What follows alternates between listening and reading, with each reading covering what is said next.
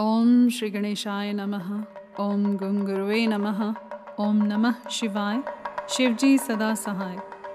रुद्र संगीता द्वितीय खंड अध्याय 21, 22 और 23 सती का प्रश्न तथा उसके उत्तर में भगवान शिव द्वारा ज्ञान एवं नवधा भक्ति के स्वरूप का विवेचन। कैलाश तथा हिमालय पर्वत पर श्री शिव और सती के विविध विहारों का विस्तार पूर्वक वर्णन करने के पश्चात ब्रह्मा जी ने कहा, मुने, एक दिन की बात है, देवी सती एकांत में भगवान शंकर से मिली और उन्हें भक्ति पूर्वक प्रणाम करके दोनों हाथ जोड़ खड़ी हो गई। प्रभु शंकर को पूर्ण प्रसन्न जान, नमस्कार करके विनीत भाव से खड़ी हुई दक्ष कुमारी सती भक्ति भाव से अंजलि बांधे बोली। सती ने कहा, देव देव महादेव, करुणा सागर, प्रभो दीनोद्धार परायण महायोगिन, मुझ पर कृपा कीजिए। आप परम पुरुष हैं, सबके स्वामी हैं। रजोगुण, सत्वगुण और तमोगुण से परे हैं। निर्गुण भी हैं और सगुण भी हैं। सबके साक्षी, निर्विकार और महाप्रभु हैं। हर, मैं धन्य हूँ जो आपकी कामिनी और आपके साथ सुंदर विहार करने वाली आपकी प्रिया हुई। स्वामिन। आप अपनी भक्त वत्सलता से ही प्रेरित होकर मेरे पति हुए हैं। नाथ, मैंने बहुत वर्षों तक आपके साथ विहार किया है। महेशान, इससे मैं बहुत संतुष्ट हुई हूँ और अब मेरा मन उधर से हट गया है। देवेश्वर हर, अब तो मैं उस परम तत्व का ज्ञान प्राप्त करना चाहती हूँ, जो निर्तिशय सुख प्रदान करने वाला है, तथा जिसके द्वारा जीव संसार दुख से अनायास ही उद्धार पा सकता है। नाथ जिस कर्म का अनुष्ठान करके विषयी जीव भी परम पद को प्राप्त कर ले और संसार बंधन में न बंधे, उसे आप बताइए। मुझ पर कृपा कीजिए। ब्रह्मा जी कहते हैं, मुने, इस प्रकार आदि शक्ति महेश्वरी सती ने केवल जीवों के उद्धार के लिए जब उत्तम भक्ति भाव के साथ भगवान शंकर से ये प्रश्न किया, तब उनके उस प्रश्न को सुनकर सवेच्छा से शरीर धारण करने वाले तथा योग के द्वारा भोग से विरक्त चित्त वाले स्वामी शिव ने अत्यंत प्रसन्न होकर सती से इस प्रकार कहा। शिव बोले, देवी, दक्ष नंदिनी, महेश्वरी, सुनो, मैं उसी परम तत्व का वर्णन करता हूँ, जिससे वासनाबद्ध जीव तत्काल मुक्त हो सकता है। परमेश्वरी, तुम विज्ञान को परम तत्व जानो। विज्ञान वह है जिसके उदय होने पर मैं ब्रह्म हूँ, ऐसा दृढ़ निश्चय हो जाता है। ब्रह्म के सिवा दूसरी किसी वस्तु का स्मरण नहीं रहता, तथा उस विज्ञानी पुरुष की बुद्धि सर्वथा शुद्ध हो जाती है। प्रिय, वह विज्ञान दुर्लभ है। इस त्रिलोकी में उसका ज्ञाता कोई विरला ही होता है। वह जो और जैसा भी है, सदा मेरा स्वरूप ही है। साक्षात परात पर ब्रह्म है। उस विज्ञान की माता है मेरी भक्ति, जो भोग और मोक्ष रूप फल प्रदान करने वाली है।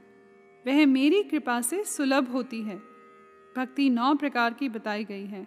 सती, भक्ति और ज्ञान में कोई भेद नहीं है। भक्त और ज्ञानी दोनों को ही सदा सुख प्राप्त होता है।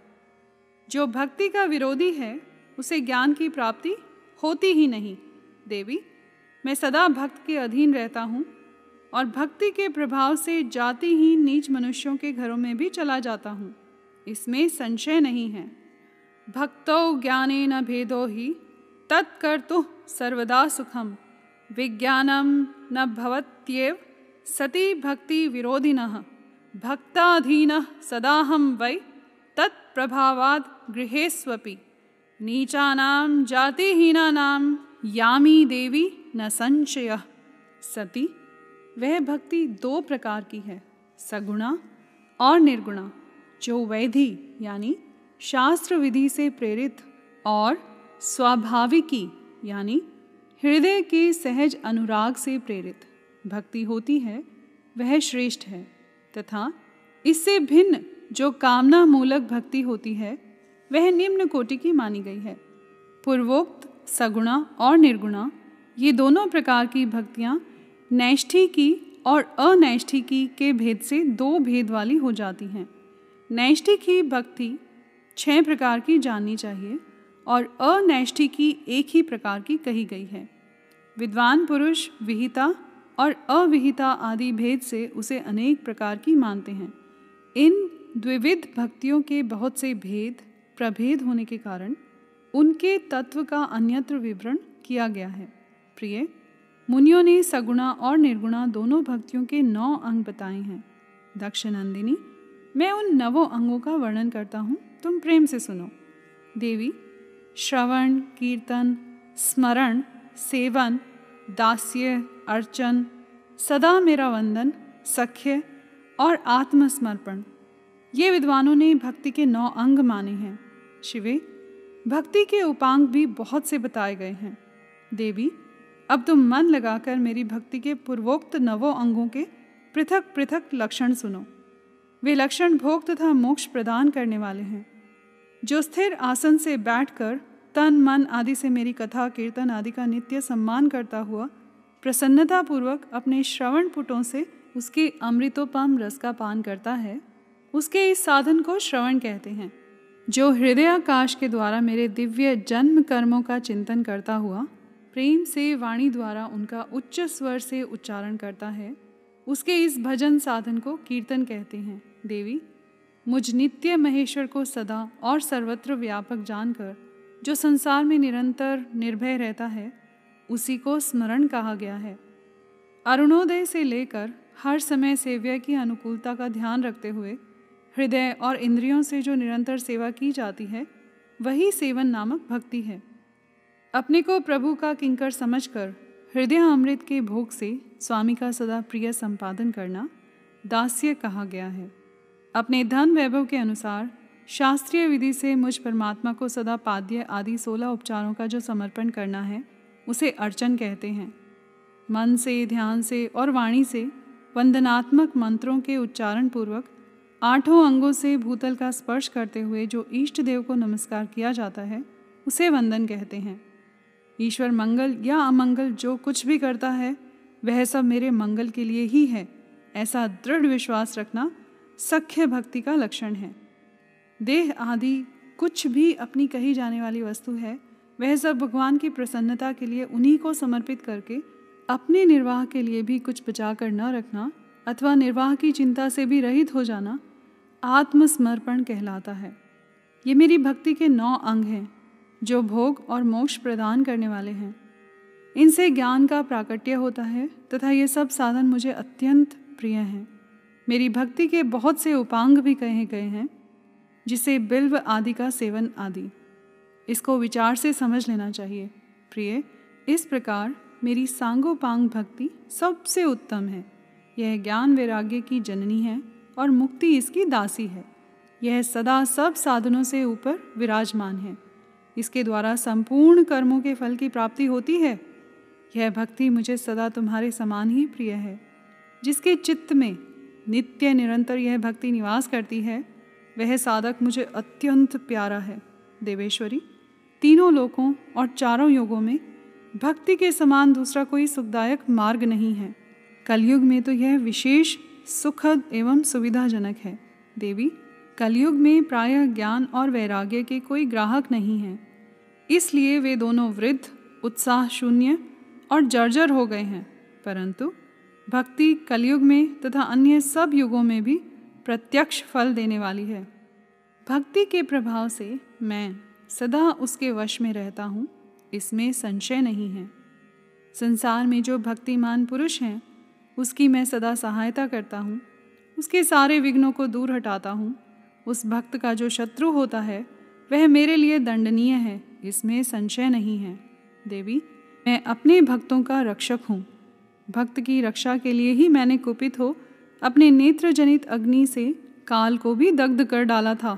प्रिय, भक्त के लिए मैं पूर्व काल में सूर्य पर भी अत्यंत क्रुद्ध हो उठा था और शूल लेकर मैंने उन्हें मार भगाया था। देवी, भक्त के लिए मैंने सैन्य सहित रावण को भी क्रोधपूर्वक त्याग दिया। और उसके प्रति कोई पक्षपात नहीं किया। सती, देवेश्वरी, बहुत कहने से क्या लाभ? मैं सदा ही भक्त के अधीन रहता हूँ और भक्ति करने वाले पुरुष के अत्यंत वश में हो जाता हूँ। ब्रह्मा जी कहते हैं, नारद, इस प्रकार भक्त का महत्व सुनकर दक्ष कन्या सती को बड़ा हर्ष हुआ। उन्होंने अत्यंत प्रसन्नतापूर्वक भगवान शिव को मन ही मन प्रणाम किया। मुने सती देवी ने पुनः भक्ति कांड विषयक शास्त्र के विषय में भक्तिपूर्वक पूछा। उन्होंने जिज्ञासा की कि जो लोक में सुखदायक तथा जीवों के उद्धार के साधनों का प्रतिपादक है, वह शास्त्र कौन सा है? उन्होंने यंत्र, मंत्र, शास्त्र, उसके महात्म्य तथा अन्य जीवोद्धारक धर्म में साधनों के विषय में विशेष रूप से जानने की इच्छा प्रकट की। सती के इस प्रश्न को सुनकर शंकर जी के मन में बड़ी प्रसन्नता हुई। उन्होंने जीवों के उद्धार के लिए सब शास्त्रों का प्रेम पूर्वक वर्णन किया। महेश्वर ने पाँचों अंगों सहित तंत्र शास्त्र यंत्र शास्त्र तथा भिन्न भिन्न देवेश्वरों की महिमा का वर्णन किया। मुनीश्वर, इतिहास कथा सहित उन देवताओं के भक्तों की महिमा का, वर्णाश्रम धर्मों का तथा राजधर्मों का भी निरूपण किया। पुत्र और स्त्री के धर्म की महिमा का, कभी नष्ट न होने वाले, वर्णाश्रम धर्म का और जीवों को सुख देने वाले वैद्यक शास्त्र तथा ज्योतिष शास्त्र का भी वर्णन किया। महेश्वर ने कृपा करके उत्तम सामुद्रिक शास्त्र का तथा और भी बहुत से शास्त्रों का तत्वतः वर्णन किया। इस प्रकार लोकोपकार करने के लिए सद्गुण संपन्न शरीर धारण करने वाले त्रिलोक सुखदायक और सर्वज्ञ। सती शिव हिमालय के कैलाश शिखर पर तथा अन्य अन्य स्थानों में नाना प्रकार की लीलाएँ करते थे वे दोनों दंपत्ति साक्षात पर ब्रह्म स्वरूप हैं। यहाँ पर अध्याय 21, 22 और 23 समाप्त हुआ। कर्पूर गौरम करुणावतारम संसार सारम भुजगेंद्रहारम सदा वसंतम हृदयारविंदे भवम भवानी सहितम नमामि।